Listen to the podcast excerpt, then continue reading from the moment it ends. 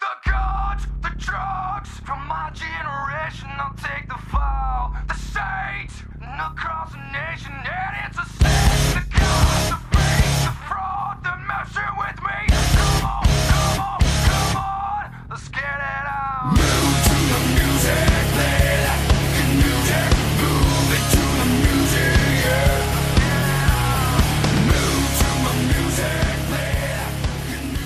What is up, everybody? Welcome to another edition of Curveballs and Chair Shots. It's Friday. You know what that means. My name is Brandon Tanguma. Sitting electronically more than six feet away from me is my lovely and esteemed co-host Dominic Hobson. Dominic, we lied to the people. We said we were going to possibly be doing more later podcast, and after the last episode, maybe it was a good thing that we're not doing a late podcast again because we're back our regularly scheduled time here, 11:30 in the morning. How are you doing today, buddy? Well, I'm not drinking, if that's what you're alluding to. But I'm doing fine. How are you, Brandon? doing okay. A little sleepy. Dro- drank my uh, Friday Rains and Ray, not Rays, not to be confused with Raze Energy. Which shout out Travis. He sent me a TikTok yesterday of some kid actually drinking Raze out in the wild. Didn't know that was an actual thing, but Reign Energy. You know, Eva Marie is sponsored by Rains Energy. Maybe we'll talk about her a little bit later. But I'm doing doing okay. Dominic, uh, how you doing? Not drinking. Speaking of Travis, he uh, kind of called you out, called you a little bitch for being like a little drunk off one truly, even though I gotta come I gotta come to your defense a little bit, Dominic. Travis does not listen to the wrestling portion of the podcast, and that is when you started kind of drinking a lot heavier. Thank you. Thank you. Because let's see. I'm trying to recall that night. Uh let's see. I had no, I didn't even drink the one that was that wasn't even my first drink. What a fucking oh swear to God. I'm sorry that I'm not a alcoholic, right? Exactly, because you're only a alcoholic if you go to the meetings. Speaking of meetings, I'm supposed to be technically like working right now, but I might get a phone call during the podcast, but probably not because all the time they tell me, "Oh, we're going to call you," and then they never do. So that's why we're here doing a normally scheduled podcast. And that means that I'm gonna have to hold they they are gonna call you, and then I have to hold it down. I'm gonna be like, well, you know, uh or here, here's a crazy idea: I just hit the pause button on the record, take the phone call, then we come back like nothing ever happened. Uh, I think it'd be funnier if I tried to hold it down, but it's up to you. You know, you're you're you're 85% of this podcast, so you know, your call. I appreciate it. Sometimes I'll, over my work, I feel like I'm doing 85% of the work as well. So there you go. I'm used to that. Now let's get on into the MLB standings. We took a week off last week because there's too much NFL draft talk about. We don't actually have too much like news and stuff. We have the normal NXT and AEW recap, but let's go through the MLB standings after week five, six.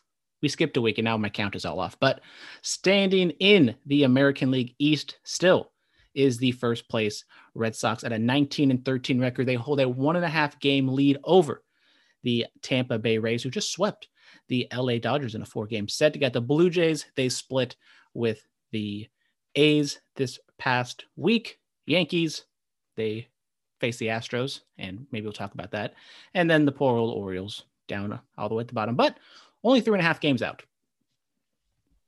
I mean, I think we were talking about it, you know, not last week, but the week before, but we were kind of looking at like how the Yankees and Baltimore were kind of oddly enough, well, not Baltimore. I mean, they're kind of trash, but you know, the Yankees were kind of down there, but they're only two and a half back. So, I mean, you always ask the question when, as a, you know, if you're a Yankees fan, when you start worrying, definitely, definitely not yet because they're only two and a half back. It's anyone's division right now. They're only two and a half back, but they've actually been, I don't know if I'd say playing good baseball, but they've getting a lot of wins. They've faced the Orioles and the Tigers, two of the worst teams in the league. So, but I said this with the A's. If you're playing shitty teams, good teams take care of business. And that's what the Yankees are doing. Doing Giancarlo Stanton, he's absolutely mashing the ball. I saw a stat where it's like he has, I think, 17 hits or 17 batted balls over 115 miles an hour. And the next closest person is Aaron Judge, and he has three. So, I mean, Giancarlo, definitely a slow start to the season, but he has picked up steam. And as Giancarlo's gone, so have the Yankees. I still believe in them that they will eventually get to the top of this division.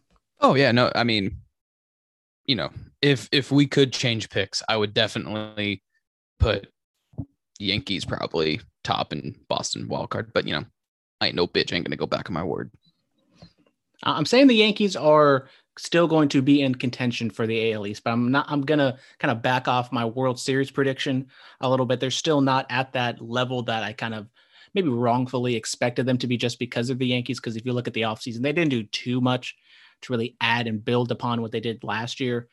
But Corey Kluber, he's taking care of business against those shitty teams. I mean, he absolutely dealt against the Tigers, but it's the Tigers. So maybe if uh, Kluber can maybe revert back to showing some spurts of his Cleveland Indian days, then maybe the Yankees can have a, nice, nice person behind Gerrit Cole because that's really the only reliable starter they have in Aroldis Chapman just throwing fire, straight fire. He's striking out like two people every outing, every inning. It's insane. Now let's move over to the American League Central. The Cleveland Indians stand atop at 17 and 13, holding a half game lead over the 16 and 13 Chicago White Sox. The White Sox once again have a key injury. Luis Robert or Luis Robert, I always forget what the proper term is, but he goes down with, I believe, like a hip flexor, hip injury. He runs to first base and he just like landed all awkwardly and he's like hobbling on one foot as he goes down the baseline. RIP Eloy Jimenez. And now, unfortunately, another White Sox has to go down. And maybe they just put him in the same grave, hold a candlelight vigil for him, you know, lower the flags at half mass over there at Guaranteed Rate Field or Park, stupidest name in baseball. Jeez, you're very uh RIP Luis Robert. like you're really thinking this guy's that screwed up. Bless you. I mean, it's a if it's a hip flexor, eh, it depends the, the severity of it. I mean, that's definitely something you can come back from. But I mean, if you look at it, Kansas City, God Bless you. it, will you shut the fuck up, God? Yeah, that's what I have to deal with every day, people. Um, if you look at it, Kansas City is only one game back of Cleveland. So I mean, I I don't know if this will hurt the White Sox in possibly moving down a place, but if, it, if it's a hip flexor, he'll be fine. He'll be back in a couple weeks. Eloy and Luis both going down hurts the White Sox tremendously. Uh, I mean, he's going to be out for maybe like a month, something like that. He's going to be gone for a little bit. Eloy, he's gone for like the first half of the season. And the Royals and the Indians are playing pretty good ball at the moment. The Twins sitting back six games behind 11 and 19.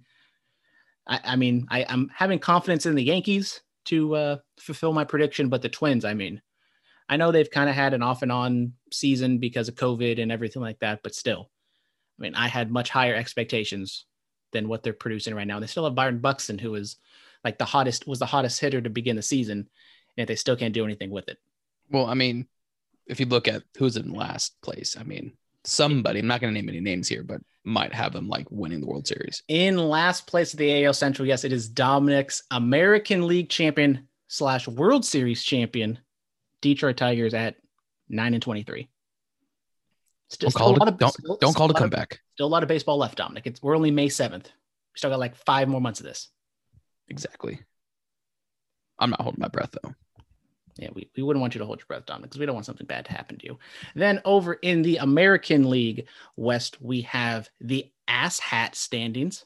Love to see it. The Oakland A's stand atop at 19 and 14, Mariners 17 and 15, Astros 16 and 15, Rangers 16 and 17, and the Angels, you and Travis's Angels, as I said, got swept by the Rays this week, down 13 and 17, four and a half games back, and in last place of the AL West. I mean, let's be honest here. No one could have predicted the Angels doing this bad. I mean, they do have a Eh, I mean, I, am not saying I said they were going to be at last place, but I didn't see them as a viable contender. I mean, I think I put them in third place or second place or something sure like that. you had them making the playoffs at least. I think I did. No, I'm not going to deny that, but I think I put them in, I think like second. No, I think I put him first. I put him in first, and I put the A's in a wild card. But, but you know, Shohei is actually doing phenomenal. Trout's doing Trout things. You know, R.I.P. Pujols.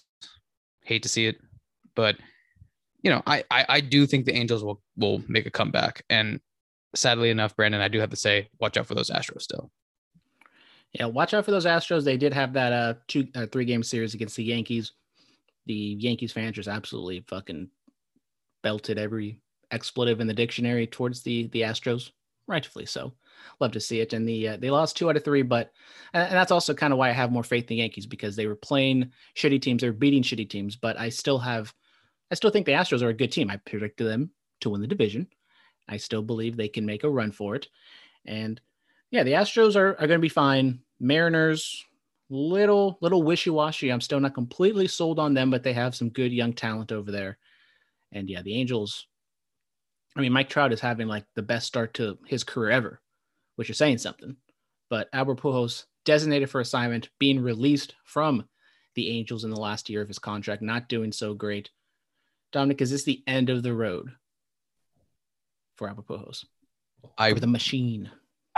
I, I want to say yes, just because you know what, just you know, ride off in the sunset, do some, get some, you know, get in the Hall of Fame, which he deserves. Get some Is commentating first gig. ballot Hall of Famer? I would like to think so. I mean, That wasn't strong enough, Dominic. Absolutely so.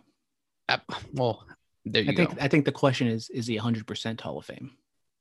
Probably not When- because some asshat would be like, no.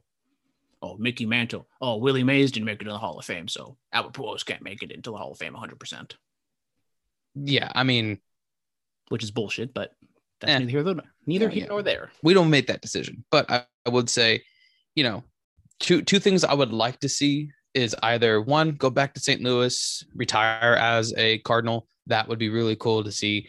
Number two would be, which I saw this on, I think Instagram was a post, and it was like, you know, does he go to the A's? And that seems to be where these old stars, you know, tend Mike to. Piazza, Frank Thomas, Hideki Matsui, Nomar Garciaparra, Jason Kendall.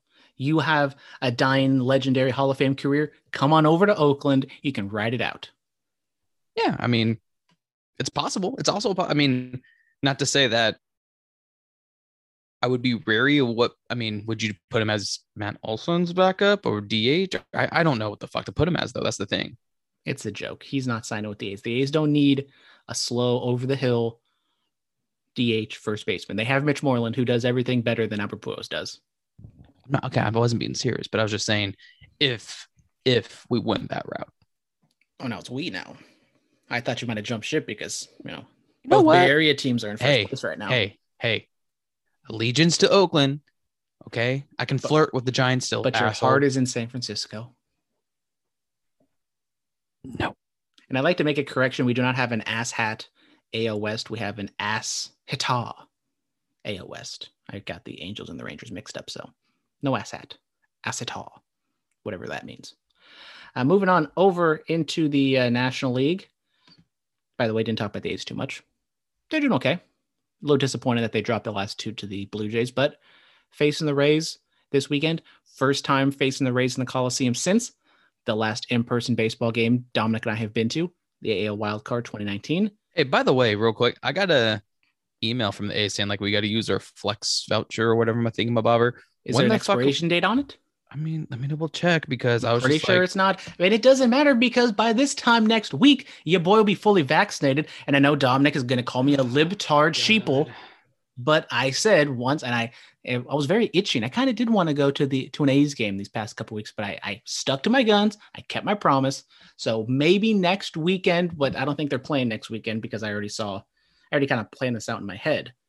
But next weekend, the 18th midweek, they're playing the Astros at home, and I was really excited to wear my uh, Houston Trashtros T-shirt to opening day or whatever it was last year in 2020. That never happened, so need to see that happen. They face the Angels, or is that the Dodgers? They face the Angels away, so maybe we, we go to that that Astros game, or uh, I mean, at the end of May they have a pretty long homestand. well, so my, my first official day is the 21st. So, you know, anything before that, we would have to coordinate with studio audience. Could sneak into that Astros series if you really want to. It is a night game though, which I know she has a tough sleep schedule, so I don't know if it would just be us going. If that's even allowed. That's even the that would never happen. Uh, that's what I thought. All right, let's move on to the National League East. The Philadelphia Phillies surprisingly stand atop at 17 and 15. They hold a one game lead over the Mets, 13 and 13. Everybody else below 500. Uh, and the Nationals, who are in last place, are only two and a half games back. So, very close race here. The Mets second, Braves third, Marlins fourth, and the Nationals, as I said, down with tw- uh, 12 and 15 record. We're going to talk about the Mets first, Dominic. Francisco Lindor. Big acquisition, big contract, absolute dog shit right now. Is this concerning or is it just a slump and he's going to get back into the group of things? I would like to think it's a slump. I would give him maybe a few weeks to really see if it's something that he can fight out of. And if not, I would be looking to find somebody that's suitable for replacement because if you're going to sign somebody this big to this big of a deal and they're not producing right away, I mean, look at Tatis, look at, uh, you know, look, look at everybody else who signed a pretty big contract this offseason. They're producing. So, so after a 10 year, $341 million contract, Dominic is already ready to replace Francisco Lindor in year one. Fuck yeah. Fuck that. Which technically, this isn't even like his his actual like contract because he signed like an extension and then he signs a contract. But anyways, uh, right now he's batting 163 with one home run, 15 hits, three RBIs. Big yikes. I mean, big, big yikes. You would be better than him right now. I mean, I don't know about all that, but I mean, he, I mean, on base percentage is 297. At least he's getting some walks and getting on base. That's a, a positive. Let's just think about the positives for a second. But I do agree, it is a little troublesome to see what has gone on with Francisco Lindor. If you kind of look at his stats uh, going back to like the end of the Cleveland days, his he was kind of taking a little bit of a downtick, but as I said, 10 years, $340 million, you you can't get rid of that. Like maybe there's a team out there, but even then you're still going to pay him. And he has such star potential that you can't just jump off the boat year one. But if this is a continued stretch the entire year, I think once we get to the All Star break, we can take another look at this and see, like, okay, yes, there's still like half of the season left to go, but I mean, come on, you're the guy here. I know we got Lindor, we got Alonso and other guys and DeGrom throwing lights out, but we can't score runs because you can't hit Lindor. You're the reason DeGrom can't win a game. And that, but that, then that's the thing. I mean, coming from a teammate perspective, you know, hey, our management or our owners are paying you a shit ton of money to fucking knock some runs in and you're getting walks and that's it. It's like, at what point do the teammates start to go, you know what, maybe this guy really isn't worth it? And they start to get a little, oh, thank you, computer. Um, do they start to, you know, think that this guy's not worth it and start kind of getting a little, I'm not going to say hatred, but a little animosity towards them? We're already seeing with the uh, Mets fans, they are having some animosity towards Lindor, already booing him. It's, I mean, it's New York. We see this with the Yankees, we see with the Mets, and it's the Mets. I mean, they have a troubled history for years, decades at this point. So I, I think they're already kind of scared that we have new blood. You know, uh, what's his name? The, the new owner, the new owner. He comes in, Steve Cohen, and he gets Lindor, and it's like this new era, this new regime, and already first month. Yes. I mean, they're in second place, 13-13, not great, but still in the hunt after a month. But it, it's the Mets. They're fickle, and yeah, the Braves my pick, four, 15 and 16.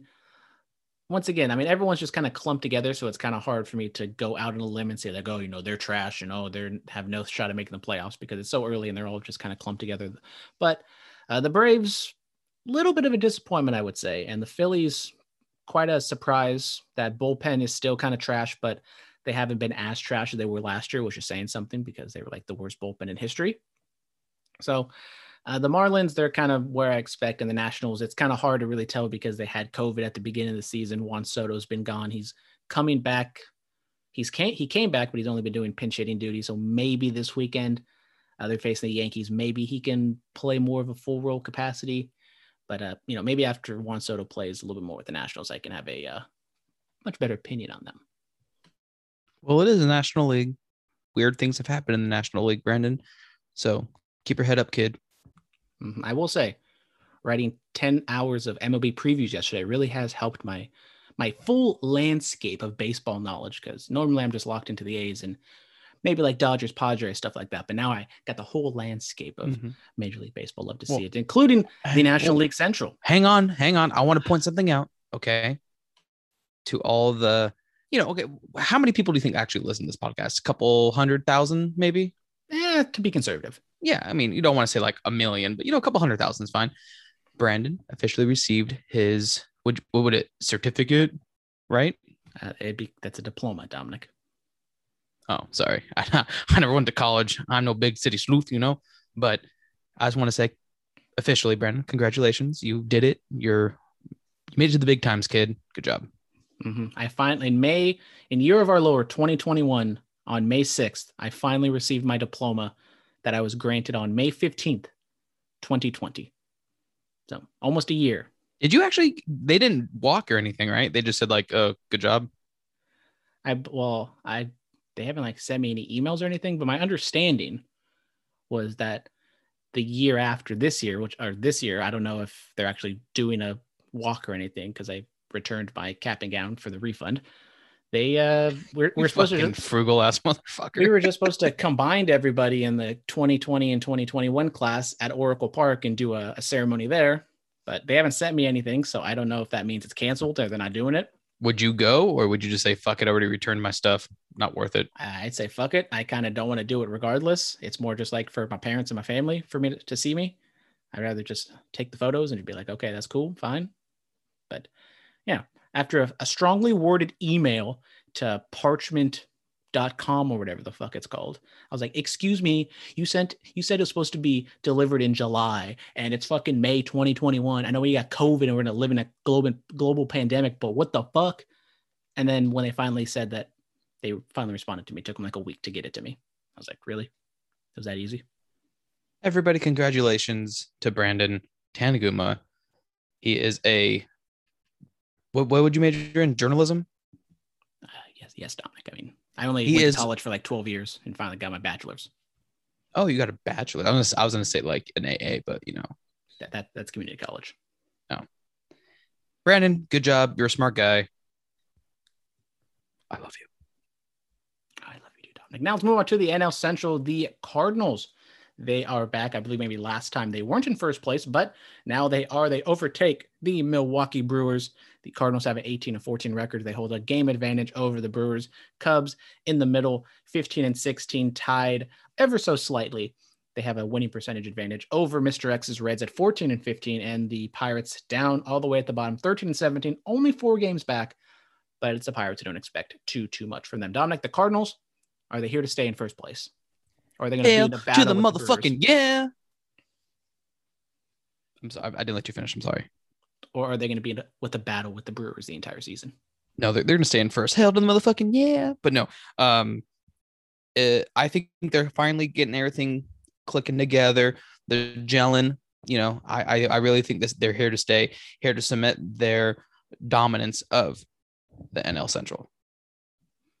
Gotta agree with you there. I picked the Cardinals to win. They're finally putting it together. Might not be as sexy and they're not as dominant as maybe some people thought they would be, but the Brewers kind of cooled off after that first month of the season. Uh, Cubs, Reds, and Pirates all kind of where I expected them. Pirates down at the bottom, Cubs and Reds maybe trading back and forth with that third and fourth spot. But, uh, you know, Christian Yelich, he's out with the back. I don't really know what he's going to be doing, but even then he wasn't producing all that much. So we've seen that the Brewers can can do his thing. I mean, Corbin Burnes just Mm-hmm. not walking anybody, Mhm. just insane. Well, the, the thing I have to ask, so I think what 20, 2018 was really like the not going to say breakout year, but that was the year of Yelich, correct? Or is it 2019? I was thinking of. Well, if you can just ramble for a little bit, I can. Uh, Well, well, well, what I'm what I'm just trying to say is, you know, ever since he had that one phenomenal season, I think it was 19 actually. Um, it might have been 19 is when he got hurt, so maybe 2018. But you know, he was just fucking killing it. You- I Offense, believe, defense. I believe it was 18 because in 19 he was supposed to repeat with MVP, but then he got hurt, and Yeah. in 2020 he was just dog shit. yeah. So the question I have to you is, was he was it just luck that he was playing as good as he was, or is it just you know being playing at that high of a caliber? You know, there's seasons where you don't produce as much, and maybe next year you'd be just as good. I'm not going to say it's luck because even when he played with the Marlins, he was a, a damn good player and he could have been a cornerstone over there with Stanton and uh, Fernandez. So he, he's been really good for his entire career. I mean, he started in 13 and pretty much up until that injury in 19, he was like one of the best players in the league. And he's kind of tall, little skinny, you know, lengthy, getting up there in age. His he is let's see, 29. He's going to be 30 this, or he's going to be 30 at the end of the year. So he's going to play through his age 29 season this year. Little concerning that he's 29 and he's little. He's been bitten by the injury bug for the last two years. Do you think he's somebody that will get another big contract? Is, is he good enough to get another big contract? To you know, maybe this is the back half of his career. I mean, yeah, he's only 29, turning 30, but with all these injuries, do you see him getting another big contract, or is he one of those people that it's like, eh, you know, we're we're not gonna we're not gonna invest? Well, I would say no, Dominic. Do you know uh, when he's uh, signed through? When his last year is? Probably like fucking 2030 or something stupid like that. Correct. He signed through 2028. There is a 29 or a 2029 option. So he's going to be with the Brewers, or at least under that contract for a long time. And by that point, he's going to be what? That's eight years. So he's going to be 35. It all just depends. If he stays healthy, which is a big ask at this point, he can get, you know, like a good little two year, maybe a one year contract. He just kind of goes a Nelson Cruz route and he can kind of bounce around or stay with the, the Brewers. But if you're going to ask me a, a contract question, absolutely not. He's not getting another big contract. Okay, I just you know a little thought came into my mind, Yeah, so yeah, yeah. we we can move on to the N, uh, NL West, and you can you know be in awe of what teams in first. Yes, I am in awe of the San Francisco Gigantes. They are 18 and 13 standing atop, only a half game lead over the Padres, which is exciting for this weekend because they are facing the Padres. So maybe the Padres can overtake them, or maybe the Giants can uh, grow that lead. And the Dodgers down in third, 17 and 15, a game and a half. We all were just kind of writing off the, the Giants for better for worse. I saw them, you know, third place, maybe fourth place, but they're, they're doing what they got to do. A little bit of an injury thing with uh, Buster Posey. Yaz is out. So maybe this is the right time for the Padres to strike and overtake the Giants in this weekend series. I got a feeling after this weekend, you're gonna have. I would say probably. I, I, I, it sucks because I. It's hard to stay loyal right now, Brandon, because I do whole- wholeheartedly like and love the A's. I have gone to more games in my lifetime. You've kind of shown me the light at the end of the tunnel. But when I look at the NL West and I see San Francisco on top, it's kind of hard for me to really downplay it and be like, you know what? They have a decent, I mean, they have a decent lineup. Everything's kind of above average for them. And all these other teams, they have all these high players, but at some of the other spots, their players aren't, you know, that good-. Um, I, I will give it to the Padres. I think they will be on top after this weekend, but those Giants, they're gonna they're they're gonna be crawling back on top eventually.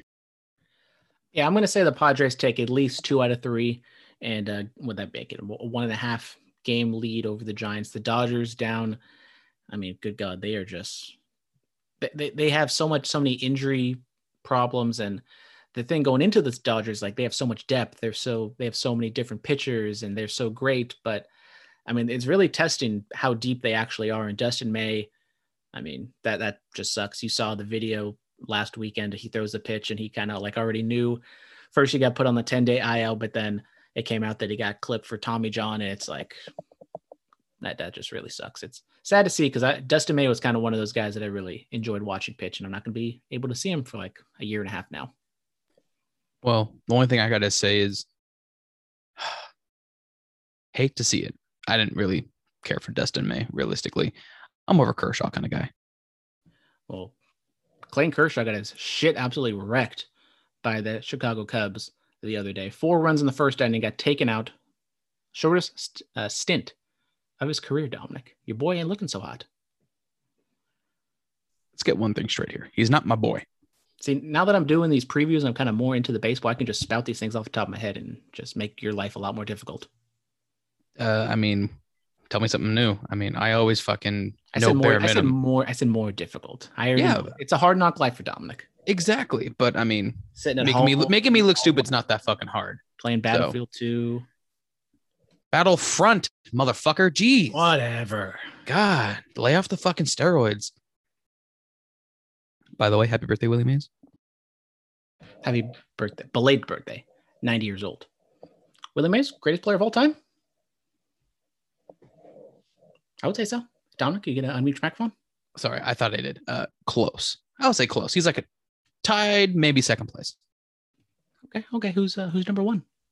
You, Brandon, you're so good. Oh, thank you, thank you. Even though I didn't get, I don't have a major league at bat, but that's or okay. you know, That's a varsity letter or anything like that. Hey, I am a varsity level a royal golfer. Okay, it doesn't matter that everybody who joins the golf team is varsity, but damn it, well, I don't actually like have a letter because I didn't get it, like physically get it.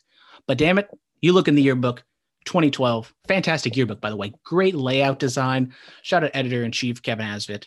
Shout out to the whole staff. Fantastic job on that yearbook. Great, best yearbook of my four years there at Royal High School, by far.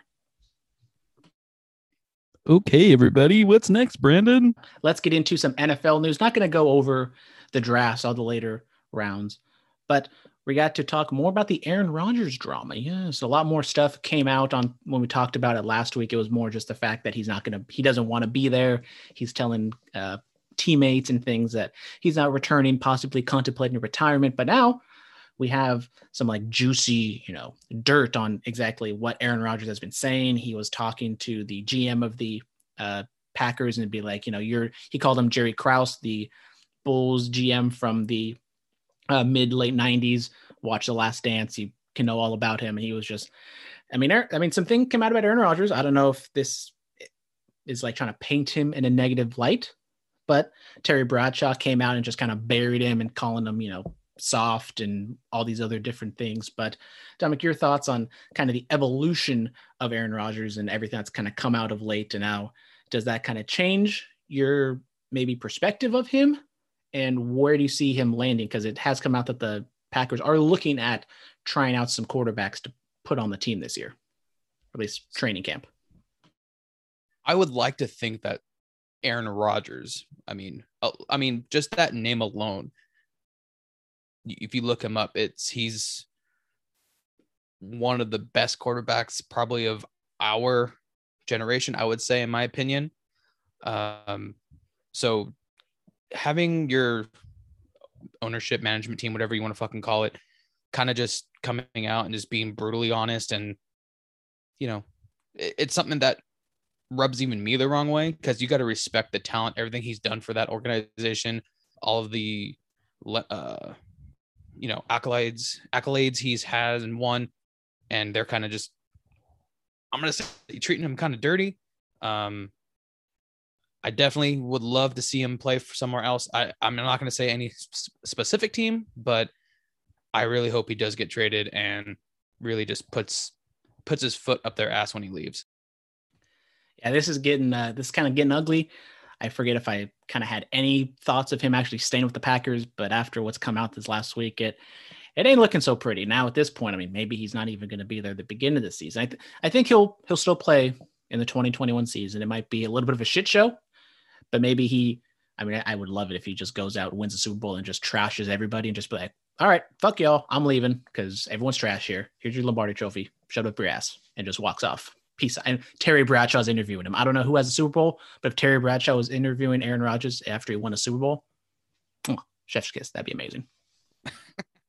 I mean, well, let, let let's let let's talk about real quick. What team do you think possibly has enough to get to trade, to acquire, to sign? What what would be your top two teams for him to go to? that's the reason why I think he's going to play this season with the Packers because Aaron Rodgers they they they're going to want a shit ton for him. He and he rightfully so. Like he is one of the best quarterbacks in the league right now. Deshaun Watson, he's probably not going to play at least at the beginning of the season, if not the entire season. So that just moves him up even farther up the depth chart. So, I mean, we talked about uh, Raiders, 49ers, Broncos are kind of the plays he's looking at. And if he goes to the Broncos, I mean, that's a really good wide receiver core, a lot better than what he has in Green Bay. Raiders, you know, they're kind of kind of hit or miss with with their receiving core, but they're they're trying. They're trying. 49ers, I mean, great defense, overall best, you know, best team out of those three by far. So I think but out of the three teams that he uh wants to play for, I don't think he's going to play with the Niners because they got Trey Lance. The Raiders, though, they're kind of they got some money. Maybe they're going to get a crowd in 2021, a little extra dough to throw around. And if Derek Carr doesn't look to the hype, you rent Aaron Rodgers for a year or two. You can draft a guy, groom him a little bit. I'm not trying to be a homer or anything. That seems like a pretty good gig. See, I'm just afraid that they're going to want too much for Aaron Rodgers, and the Raiders are going to have to. And I mean, they'll probably give up Derek Carr, but they're going to have to give up something way more valuable that I'm going to be like, nah, that's not worth it. And that's usually what the Raiders do. They usually shoot themselves in the foot. Oh, we got this great fucking person, but we lost everybody else that would be great with him. So that's the only thing I'm nervous about. I thought you were going to keep going because I was going to look up Aaron Rodgers' contract because I believe next year he would be a, a free agent. So he kind of is free to go wherever he wants. That's what I'm kind of saying. He rides it out this year, and then next year he can either retire or go wherever he wants. Do you think and and maybe this is me being petty or but but hurt booty tickled, but do you think if he rides it out this season, he actually plays, do you think he would maybe throw like let's say they make a wild card game? Do you think he would throw it just to be like fuck you guys? Or do you think he's like, no, I'm gonna go out there and play the best I can? He's a winner. I mean, you put in all that work for the entire season. You're not just gonna throw it away in the playoffs when maybe they don't have a realistic i mean we just have to wait and see exactly what they look like by that point but there is a potential out after the 2021 2022 season. So that's why I'm kind of explaining that he he's worth way too much for a team to just throw everything at him because collectively right now, you know, there's teams that would be good fits, but then unless you are just dumping draft capital to the uh, Packers, that team with Aaron Rodgers surrounded him isn't going to be as good as what they have right now without him. Well, we'll just have to you know, circle back to this like we always do, just because it seems to be something new every other day. Mm-hmm. Now let's move on over. We did the MLB standings. We're only a week out from the finale, from the play-in games of the NBA. So let's just take a look at those NBA standings. We already got some teams clinching playoff berths. We're going to start over on the East Coast, like we always do. The Sixers, Nets, and Bucks are all uh, they've all won or they've all clinched a playoff spot. The Sixers stand atop two and a half games over the Nets. I I've already forgot what my uh, preview. I think I picked the Bucks to win the East, but I was on the 76ers bandwagon, and then of course, now they jump off of it. They're in first place. Yeah, I mean,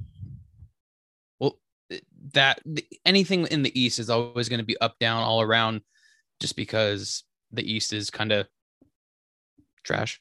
But the Bucks definitely will be coming back. The Sixers I don't think can really hold it.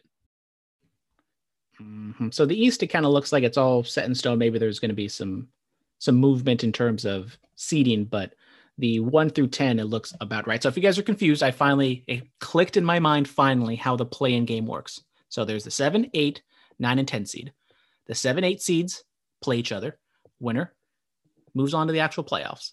So then the eight seed, let's just say in theory, the eight seed or the loser of that 7-8 matchup plays the winner of the 9 and the 9-10 matchup and then whoever wins that game also goes to the playoffs. So it makes sense now, Dominic. I don't know if you're confused about it, but I was a little confused on exactly how it worked. Just for the people out there. I'm not confused about anything. I am smart. Yes, Dominic, you are one smart cookie. Moving on down the East, got the Knicks. They're still there, fourth place, 37 and 29 five games back of the Bucks for third place, so they're not going to go anywhere. Uh, got the Hawks, Celtics, in five and six, and then now got the Heat seven. Maybe they can move up to six and clinch a spot. They're tied with the Celtics, but the Hornets, Pacers, and Wizards eight, nine, and ten. Those seemingly are going to be the three teams in the play-in, and you know, we're not the East Coast team. We're not going to know everything about these bottom dwellers, but the Wizards have been playing pretty good basketball of late because they were the worst team in the league and now they've jumped all the way up to 10th. I know it's the East, but when you got Russell Westbrook, you got a chance.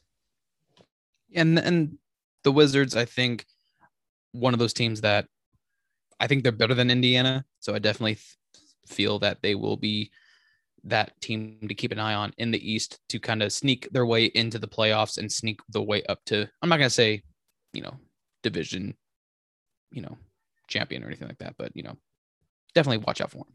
You know, now let's go over to the West. The Jazz sit atop only a game ahead of the Suns. The Jazz, Suns, Clippers, and Nuggets have all clinched playoff spots one through four. And those are just kind of a lock at this point. The Nuggets are hold a six game lead over the fifth place Mavericks. But then, so we got the Mavericks at five, the Lakers all the way down at six, and they are tied with the Portland Trailblazers at the seven seed. So Lakers could possibly drop down to seven, and they would be in a play in. Like I know they have the injuries. Anthony Davis went down again, had some back spasms, kind of locked up his ankle. I mean, we got a week left in the season, Dominic. Is it kind of worrisome for those Lakers? Or is it like once once playoffs come around, LeBron turns it on and they'll be okay. Maybe And they won't win it all, but That's pretty much what's gonna happen. You're gonna have LeBron. He's gonna go into playoff mode. He's gonna fucking ball out. But one, I mean, I'm not gonna. I'm gonna say it. You can't rely on LeBron James anymore. I'm not saying he's trash. I'm not saying he's old or anything like that. I'm just saying you can't rely on him this day and age. He needs another person, and that person is Anthony Davis. Yeah, he has other players on the team that can do it, but when you have Anthony Davis as well, it's a lock. So if Davis does not come back in time for either the play-in and or the first round of real playoffs, I wouldn't. I don't know if I can hold my breath or not. I don't know. once again, Dominic, we don't want you to hold your breath because we don't want you to kill the brain cells that you have. Okay. Uh, but this is kind of the worst case scenario for the Lakers. Anthony Davis has a history of injury problems. LeBron's getting up there in age, and they're pretty much like the entire cap for the Lakers. And so when you don't have one or both of them, especially if you don't have both of them, they don't have the supporting crew around them to carry them for a majority of the season this year. And this is what happened. They go from top three to all the way down in sixth, possibly seventh, and having to play their way into a, a play-in game. And if you know Anthony, let's just say Anthony Davis doesn't play, there's a possibility they could drop two in a row and they don't even make the playoffs. And that and that's something that the Lakers, I think, they know that, so they're gonna be playing at high caliber. The thing I want to, the thing I really want to focus on, be homer for a second, is is the Warriors down in the eighth seed, 34, 33. They, uh, they need they need to pretty much lock it up, fine tune everything. I know Oubre is gonna get reevaluated uh, reevaluated next week, but as of right now, they would be playing Portland. I don't I, I think we can beat Portland. I don't think they can beat the Lakers. especially if it's a healthy Lakers. But you don't got to worry. I mean, yes, it would be nice to win the first game, but you got to also look at the Grizzlies and the Spurs down there, and possibly the Pelicans and even the Kings. You, you, you don't know. I mean, maybe something goes awry, but definitely the Grizzlies are probably going to be there, and then possibly the Spurs. So th- those teams behind the Warriors don't exactly scare me a ton. But if you go up against the Trailblazers, Dame Time, or the Lakers, then that first game, I mean, the second game, if the Warriors lose, it will be a chase. So they will have the home field advantage, home court advantage. But it's one game, one play. And Steph Curry has just been absolutely out of his mind. And that's kind of the one shining spot for the Warriors in these games is if Curry goes for like 40, like he does every game, it seems like at this point, they should at least be able to make it there and possibly upset uh, whatever it be like maybe the, maybe the Suns just because maybe a little bit inexperienced even though they got CP3. Eh, I, I, I they, they, they would they would they would beat them. I I, I have that no, I have that confidence in them. But that is it for NBA, Brandon. Unless there's anything else, you know, because I actually do gotta leave early today. It's not the, my normal like oh I gotta get dressed. Like I do have to be showered and dressed because I have to do something after I pick up the studio audience. Big old date tonight. you know, a date with Destiny, maybe. You know, Mm. whatever, whatever. But do we have any questions from the Instagram? Let's just check one more time if we go to the Instagram. If you want to follow us on Curveballs um, Instagram or Twitter, it's the same thing. It's Curveballs and CS. But checking the old inbox or checking the responses is a big old no. So only the emails, it looks like. And so that means it's time for Mr. X's questions of the week. Bump Bum.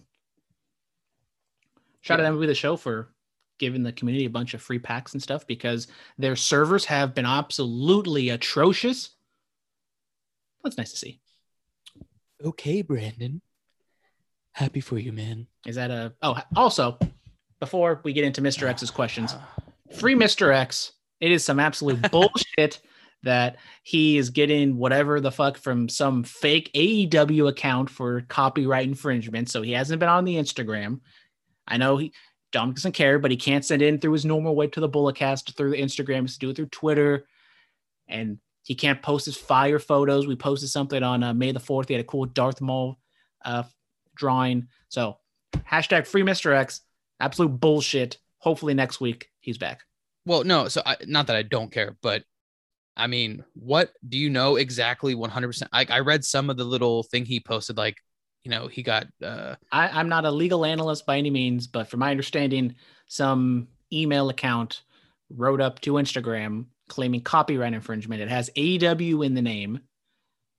I I don't know. He I don't even think he really knows exactly what's going on. He's looking into the matter. Maybe next week, Mr. X can give us like an update, especially if it's some good news.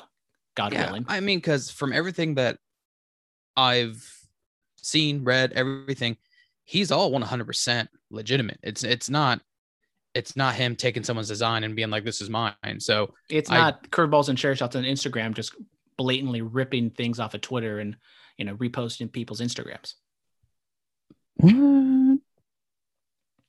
But we follow everyone and post everything, so you don't have to. That's what we're Exactly. all right. But he did send in a question today. The only time I did we did get DMCA'd or whatever copyrighted is when I try to repost. I try to be different. I try to post a Ronaldo clip. He scored like a 700th goal, yeah, and within like three minutes, it got taken down. I was like, yeah, no, no, no. UEFA don't play that shit. ah, whatever.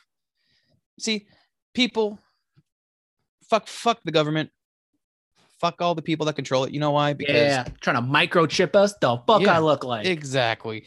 But Mr. X, he is a real one. You know why? Because even with everything going on, he's still sending a question. And to all the people who listen, if Mr. X can send in a question going through all that bullshit, you can send a question in too. So and where can they do that? curveballncs at gmail.com. Exactly. Everything in the description. You don't got to type it. Just click on it. Linktree. It's right there. It's a link tree, buddy. Come on. Well, if you No. look at the description, Dominic, we have a link. We have a written out for the Instagram for the email address, and then we have a link tree for the social media. Uh, Dominic listens to the podcast because he lived it. exactly. Anyways, he says a hi. You can, you know, he starts off the email with hi. So, you know, he's maybe like Hi. human a little bit. He's probably like, hi, you guys. Like, fuck you guys. I'm pissed off. Which, Hi. what to do? Hi. He wants to first off congratulate My TikTok A- too much. Mr. Joey Votto for 300 career home runs. It's a pretty big deal. Shout out. Reds Hall of Famer. Maybe uh, Baseball Hall of Fame, possibly. Second ballot. Anyways. Ooh, I maybe alluded to this earlier, but is there a chance Pujols heads back to St. Louis for a farewell tour? Tour. Blah, blah, blah. You, I mean, I I would love it. Would love to see him, you know, play for another team, maybe too. But I most likely would like to see him go back to St. Louis just for retire as a Cardinal. I'm not saying the Cardinals need to have him on the roster, but my first inclining, ink, ink, ink, my first Inca. Hmm, you guys made me ink. The, my first feeling, or first thought on the matter was just go to St. Louis, sign a, a one day contract, and retire as a Cardinal. Those are the That- that- old that's what I'm talking about. Yeah. Just right off into the sunset. You know, people like that, players who have, I mean, one of the best, if not the best player of his time, of his generation, doesn't want to go out like that. But Father Time is undefeated, unless if you're Tom Brady. But just hang it up, Pujols. As much as I love you, as much as I respect everything you've done, it, it's time to No one Yeah. to quit. And and Yeah. not not not you know not trying to be racist, but I, I did watch a video that apparently we don't exactly know how old Pujols is and what his actual age on like the, the roster is and might exactly be what his age actually is. He might be like in his 40s. How is that racist? Well, because like you know, Dominicans and like the Latin American players, it's kind of like kind of almost like insinuated or known, like you know, the I am 12 thing for the bench warmers. Like that's an actual thing. Oh, okay. Yes. Yes. Anyways, on to the next question. It's a football question. What you like to listen and talk about all the time, Brandon, is how do you think the Bengals did in the draft this year? Well, I guess I gotta look up the Bengals draft class real quick because I'm sorry I do not know it off the top I mean, of my head. you don't know. I mean, I do definitely. I mean, they drafted a guy who's a really good player, and then that other guy I mean, who, eh. who? I mean, who was their first? uh Who was their first pick? the Bengals. Yeah. that uh that guy that played on the same team as Burrow, whatever his name is, Whatever his name is, Ja'Marr Chase. We talked Ja'Marr about him, Chase. Yeah, Dem- almost uh, talked about him, but we were pounding the table. Get a ta- or get a lineman, get a lineman. They did that with the second pick. Uh, Jackson Carman, guard out of Clemson. Good, good pick. It says here. I'm I'm reading. I don't know if Mr. X follows this and knows who this is. It's on SB Nation. I'm on CincyJungle.com. So seems like a very reliable source. Uh, I like this. I mean, they got a guard, defensive end, Texas. Okay, I mean it's fine. Another D lineman, so they're definitely trying to bolster that. Another nose tackle, so they're definitely going after the defense, going defensive heavy. Uh, they got a tackle, that's good. Definitely going after the uh, the line, which was was a weak spot on both sides of the ball. Got a kicker.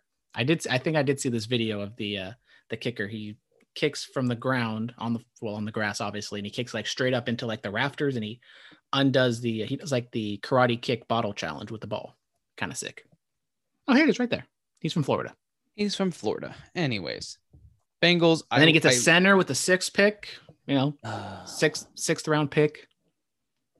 Or I don't know if it's sixth round pick, but I'm sorry, Mr. X. It's the Bengals. If they don't play well in the first couple games, they ain't gonna go anywhere.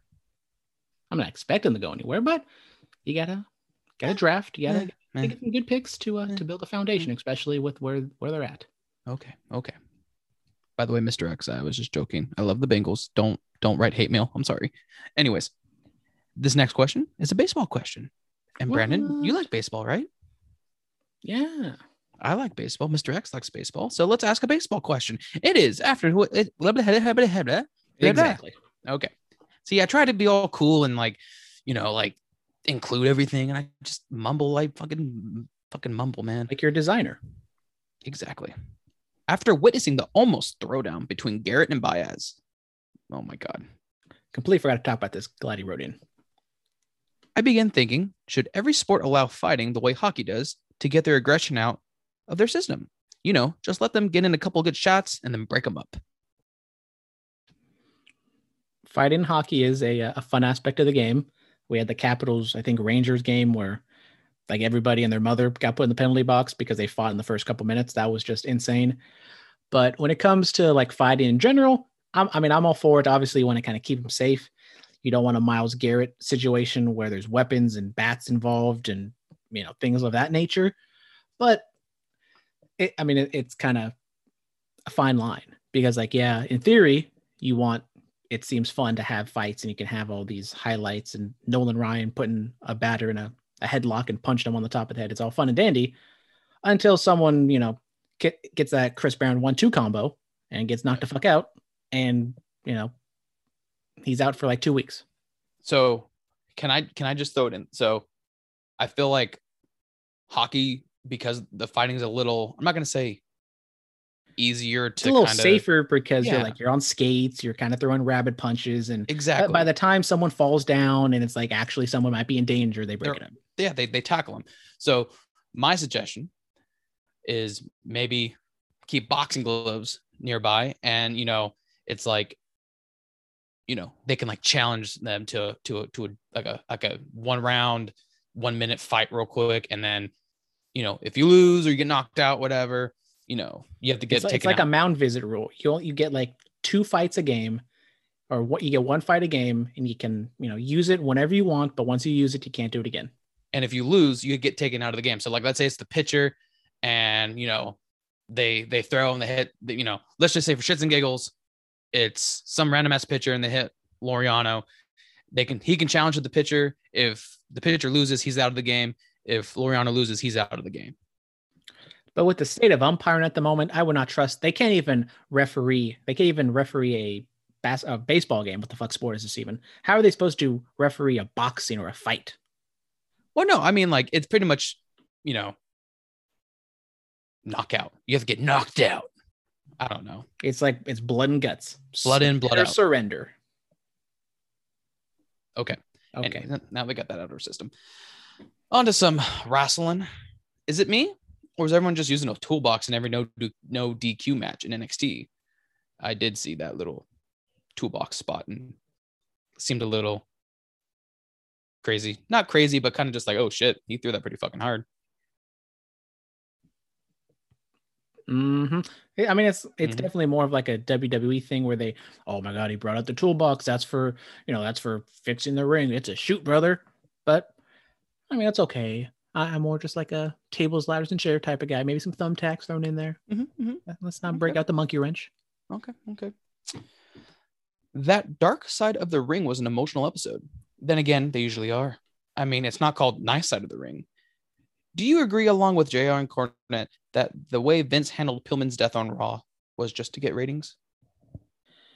So I haven't seen Dark Side of the Ring yet, but I, I mean, I kind of agree. It was a, kind of exploitive.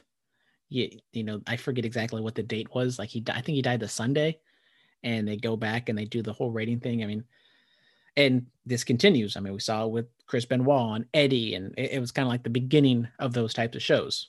Luck, I mean, luckily wrestlers aren't just dropping like flies anymore, so don't get shows like that. But I, I mean, I think it was more tasteless of because they brought out like her her white her her widow his widow to like to kind of talk about the matter, I believe, and that I think is what kind of took it over the line for me.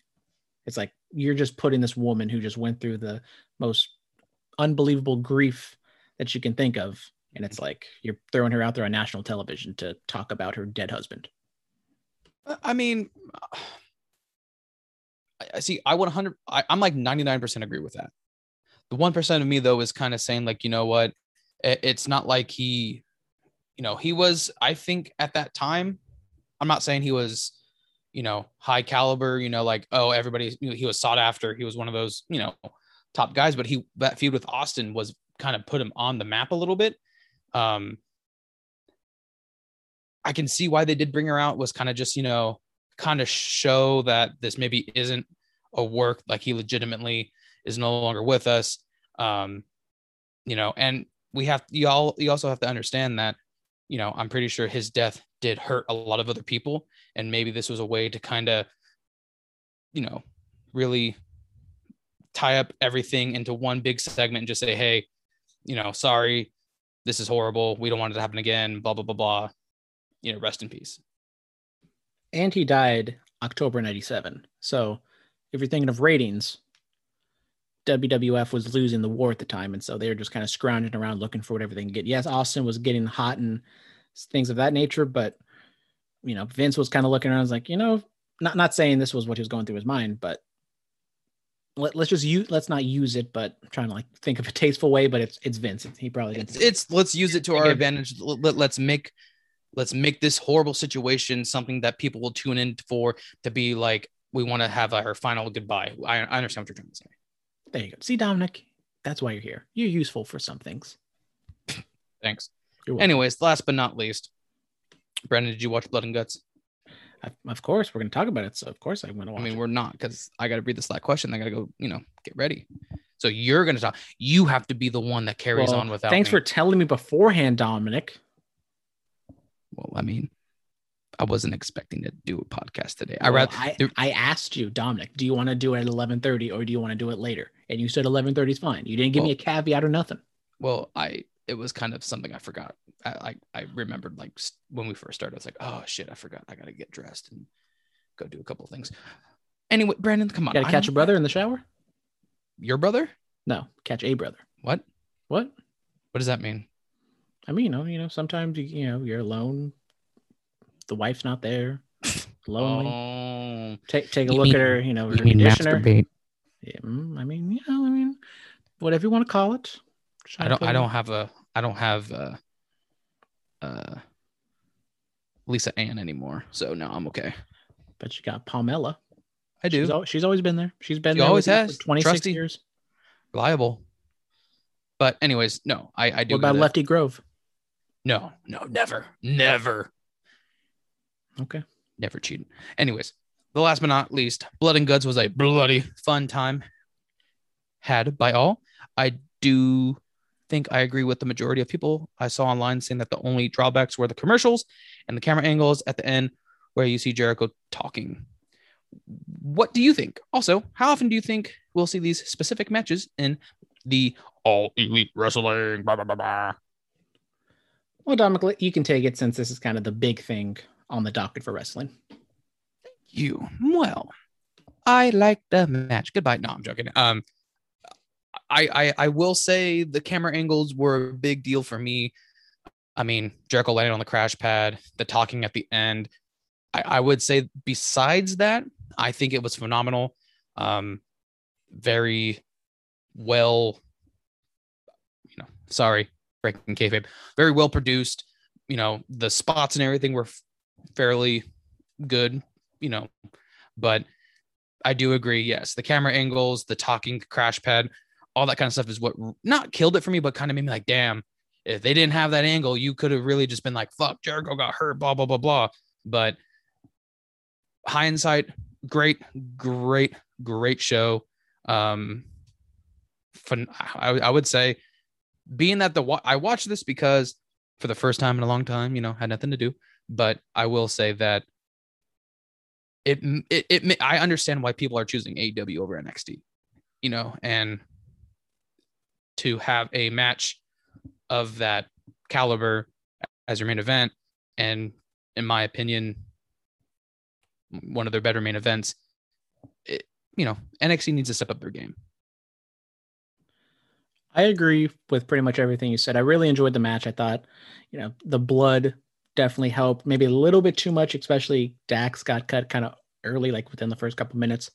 But the actual in-ring stuff, I very much enjoyed. I, I didn't like the commercials. I mean, I kind of understand why they did it because you want to have the the entrances not be during a commercial break, and it's like in intervals of two, so it's kind of hard to squeeze a commercial in between. But when like the chunk of the match, at least like the end of the match, is in during a commercial, like they cut the ring, they took it apart. Jericho and MJF go on top of the cage during the commercial. Like it makes sense for to keep people around, but like for me personally, who watch it like on a slight delay or on DVR, I just fast forward all that shit and I just see like, oh, they're on top of the cage, Eh, but I don't really have a, I don't go back and watch it. It's like okay, I mean, to each his own, I guess. But the the ending, the finishing sequence, I would have done without that.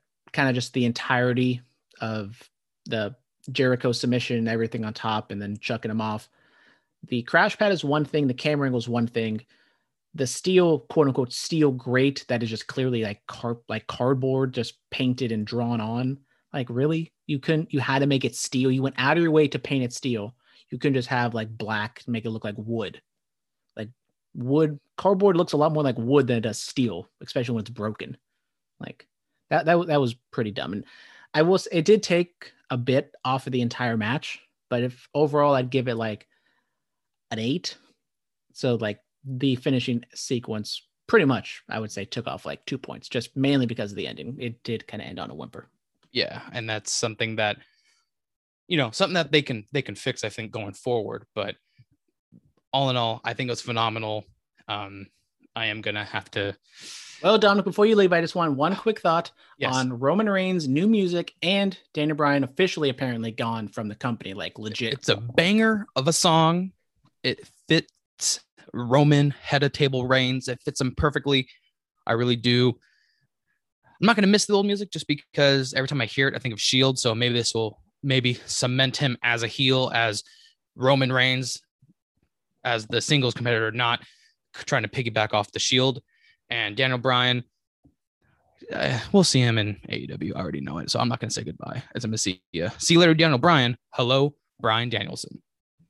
Well, as Dominic says goodbye to Daniel Bryan, he's also going to have to say goodbye to the people of this podcast, apparently. So, Dominic. So long, farewell. Alvita Zane is goodbye. So long. Goodbye, Brandon. I, I will maybe play Fortnite with you tonight. Good night. Bye. I mean, just asking a question real quick, Dominic. Uh, Oh, you know, are we gonna are we gonna play like maybe today or tomorrow? Because I'm I'm trying to get drunk and play some video games. To be honest. I was told today that, or I was told last night, today may be the day. So if you want to text the group chat, maybe like what what what time do you, what time are you thinking? I, I would say like maybe normal time. We can go like a little earlier at night, but you know, trying to go to the gym. Like seven thirty. That that seems about seems possible. So I would probably say you know seven o'clock, maybe like six thirty. Be like, hey, you guys, I really want to get drunk and play video games. So why don't we get online like at seven thirty and play some Fortnite, and then you know we can go from there. And then that will probably make Mary be like, oh, let's play. okay, thanks Dominic for just doing our entire nightly plans right here on the podcast. dude, I got to take a piss so fucking bad. So, everybody, thank you for listening to my stupid ass. Brandon is a college graduate, a bachelor degree journalist, working hard, nine to five, working nine to five, and I am. Like well, like seven to five or seven to ten. Well, seven to ten in today's case. Or Thanks for killing the gimmick, asshole. Anyways, you guys, thank you for listening to me, Brandon. Do what you always do. Thank you for everything you do. Do do do do do. Bye bye. Bye bye. And Dominic's gonna go make a doo doo before he takes a shower. Now let's move on into the shows. I mean, Roman's new music. Talked about on the Bullet Cast. I think it's a banger. Really like it. It's kind of more of a final boss type of a theme song. Has little hints of the Shield, kind of just barely in the background, which I think is a nice little nod.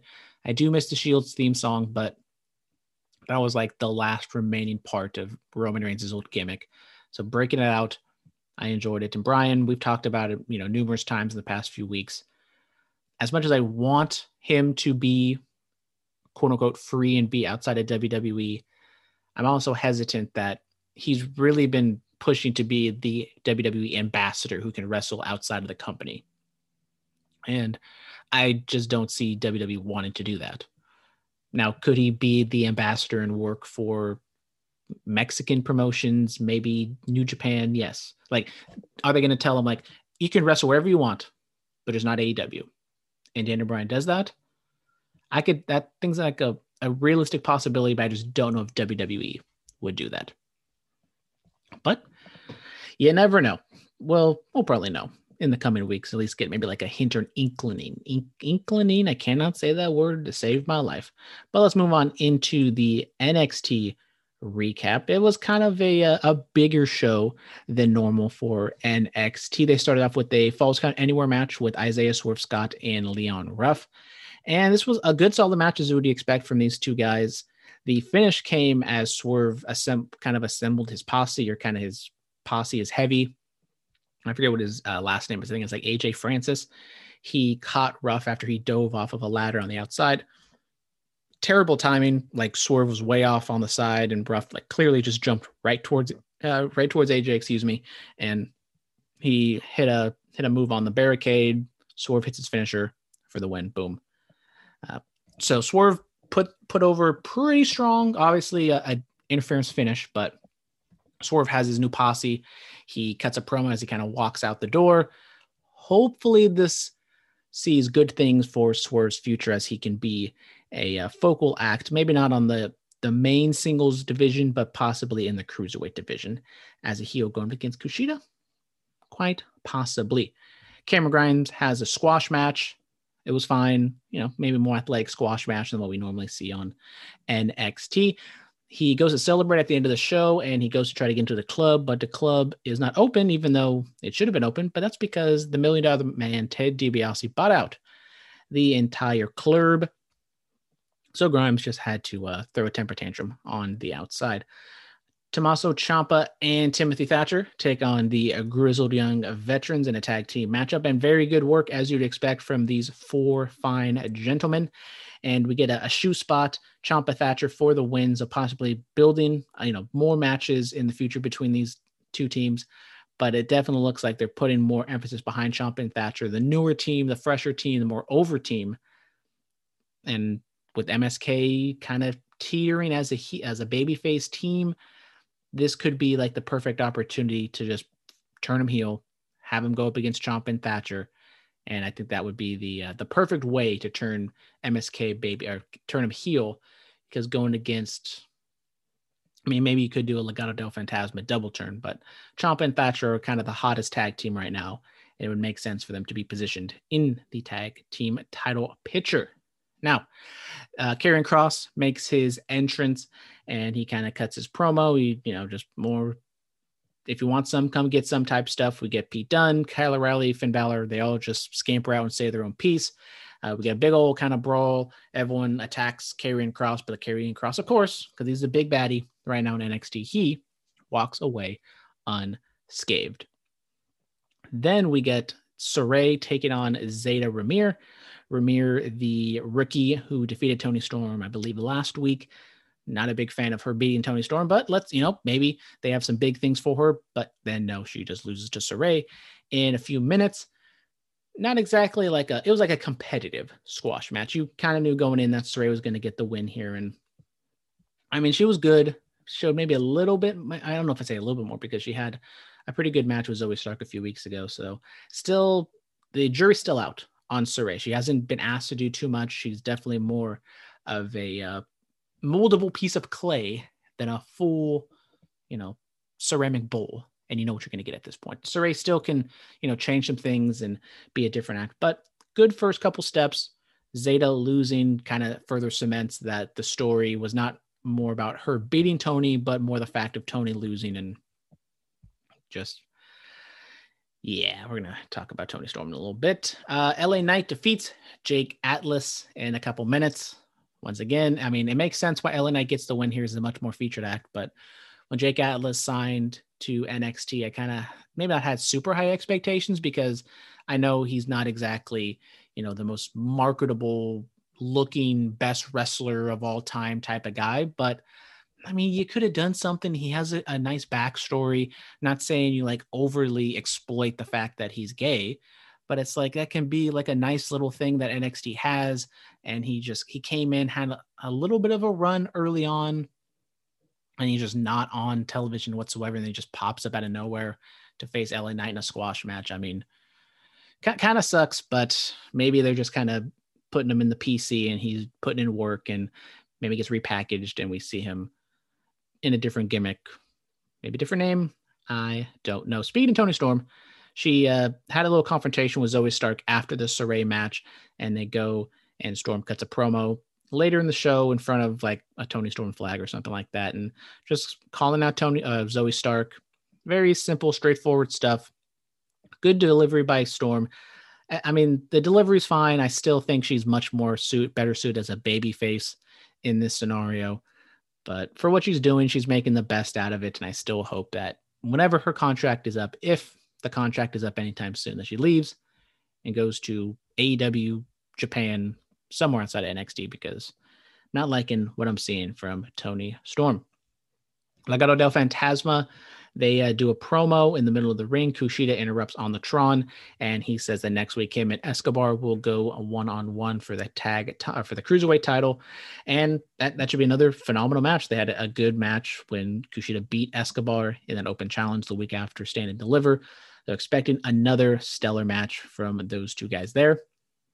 But that's not the only title match we're going to get next week in NXT because Mercedes Gonzalez, uh, Mercedes Gonzalez, Mercedes Martinez takes on Raquel Gonzalez next week for the NXT Women's Championship, and they had a, a sit down dual monitor you know they're in different rooms type of interview and they go back and forth and i really enjoyed this. I thought it was it was good work but the only thing is once again i didn't know how i was supposed to feel.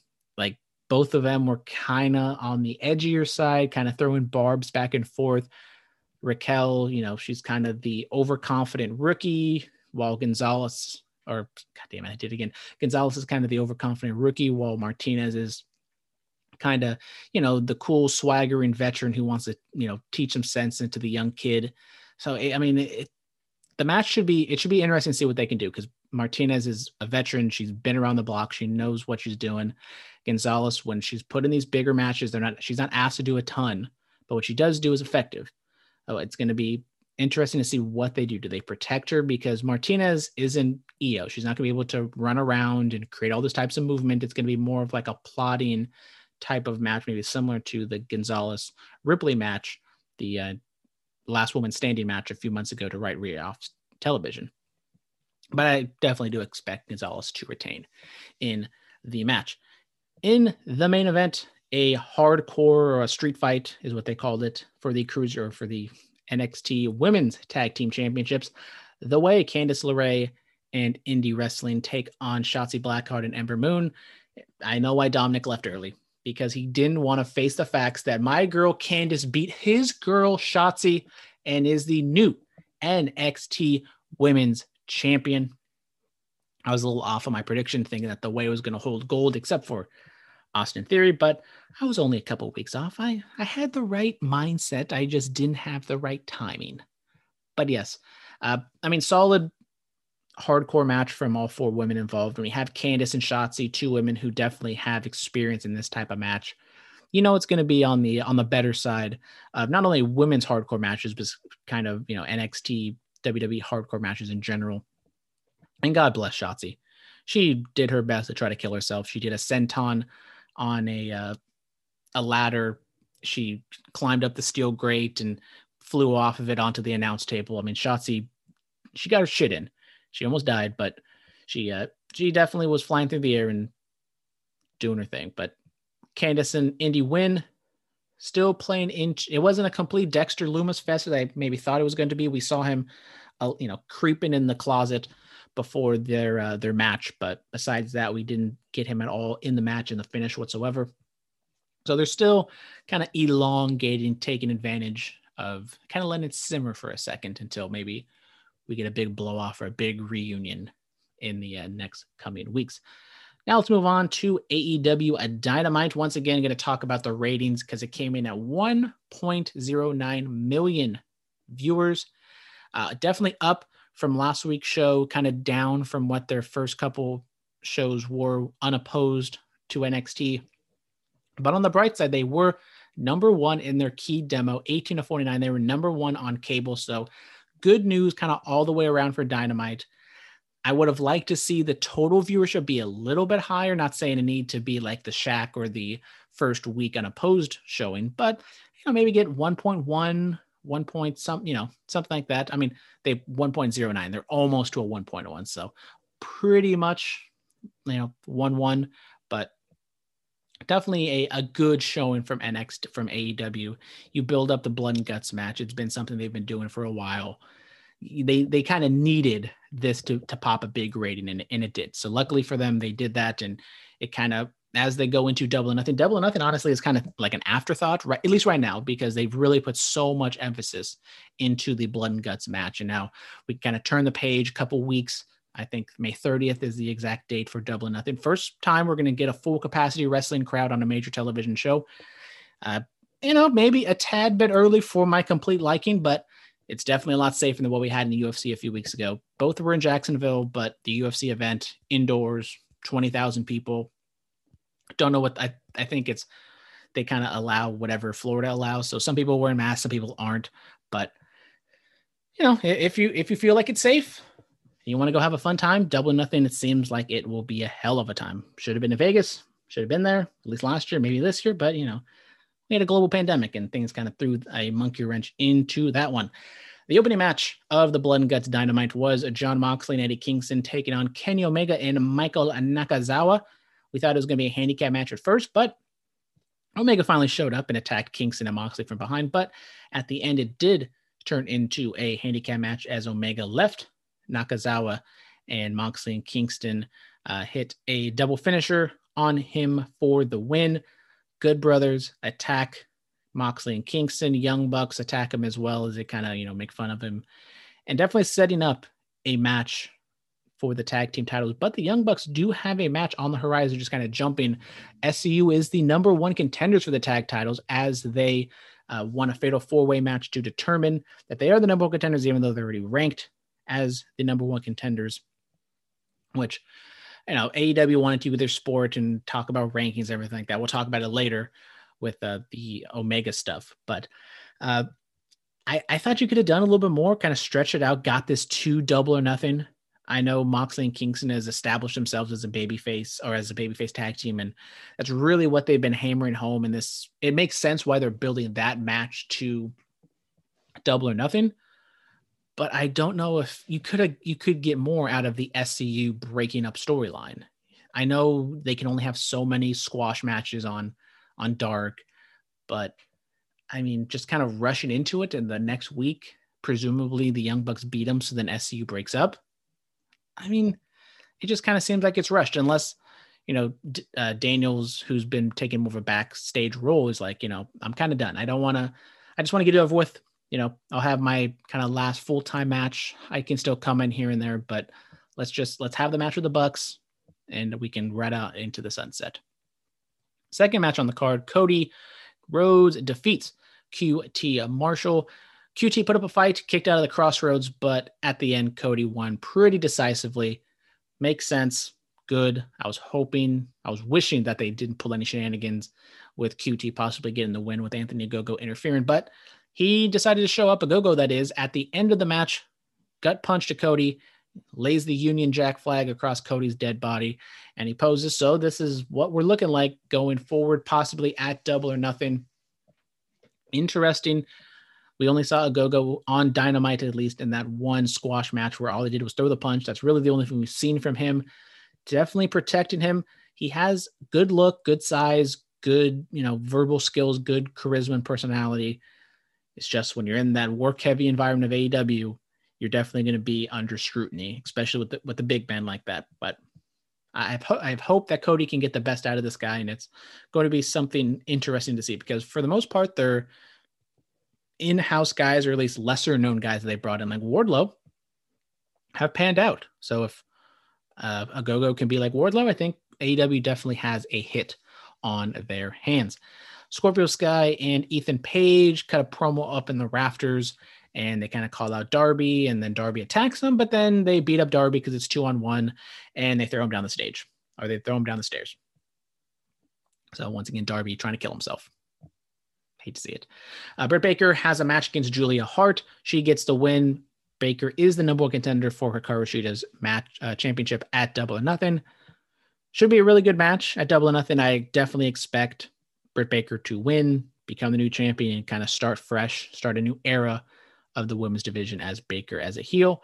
Then we had that SCU number one contender match. The match itself, I mean, four you know four way tag t- tag matches aren't exactly my thing. I, I hate how that one tag team has to tag out another tag team, and kind of those spots are a little bit contrived. But overall, was fine. Uh, Omega has a announcement. He's with Tony Schiavone on the stage in front of the double cage. And Omega says he kind of takes Orange Cassidy for granted, but next week it will be Pac versus Orange Cassidy for the right to challenge Kenny Omega for the AEW World Championship at Double Nothing. Okay, makes sense. Pac, if he wins, would be a phenomenal match in ring wise.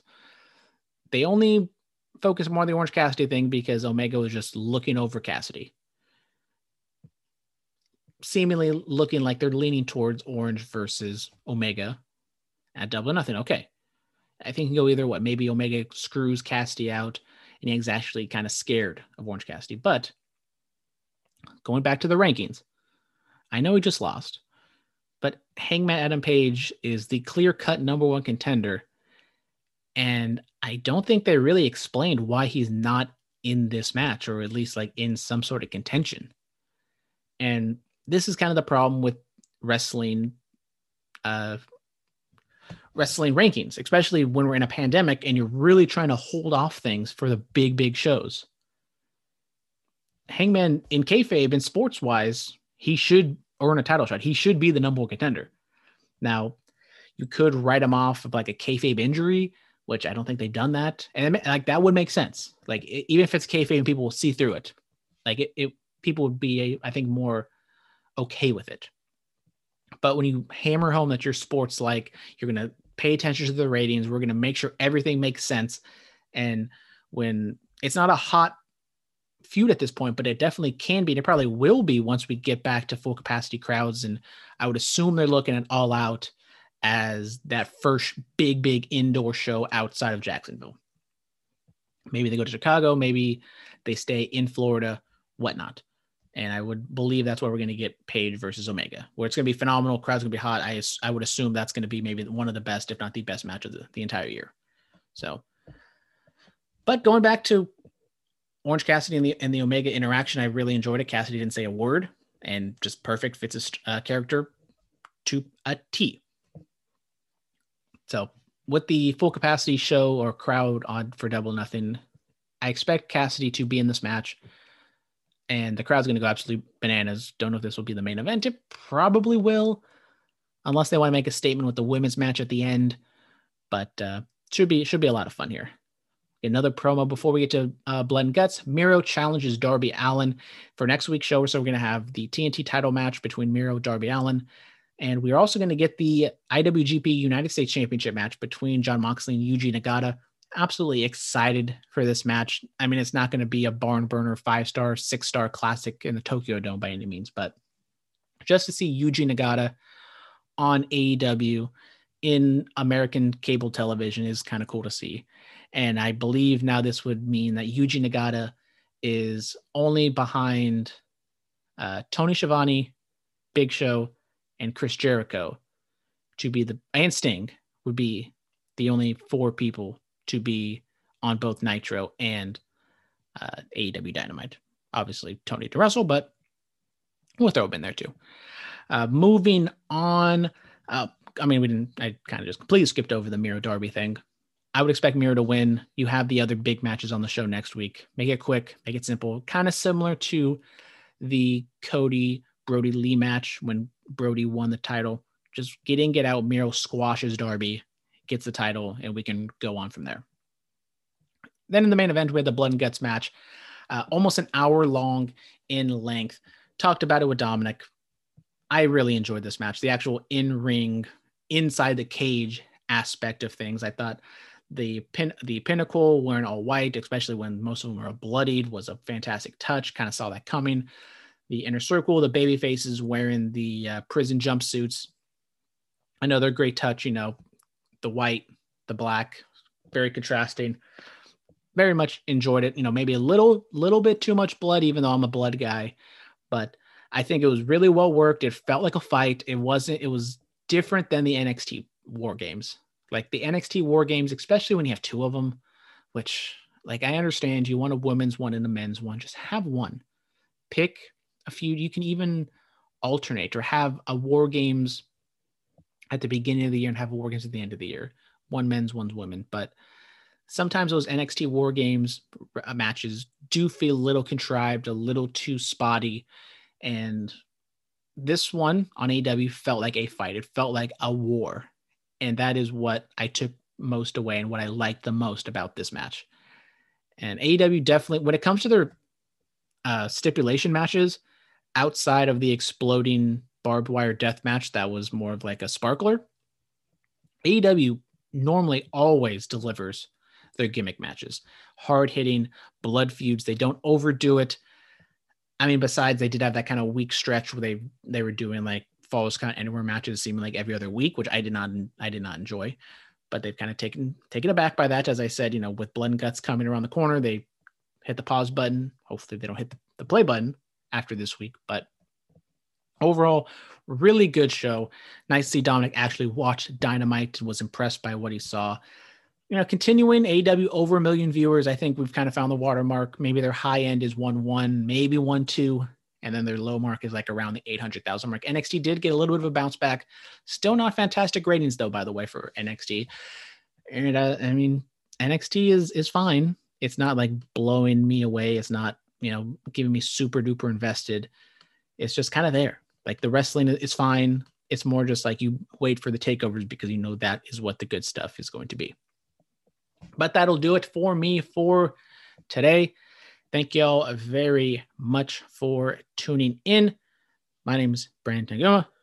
Dominic Hobson was here. He's probably currently taking a shower right now.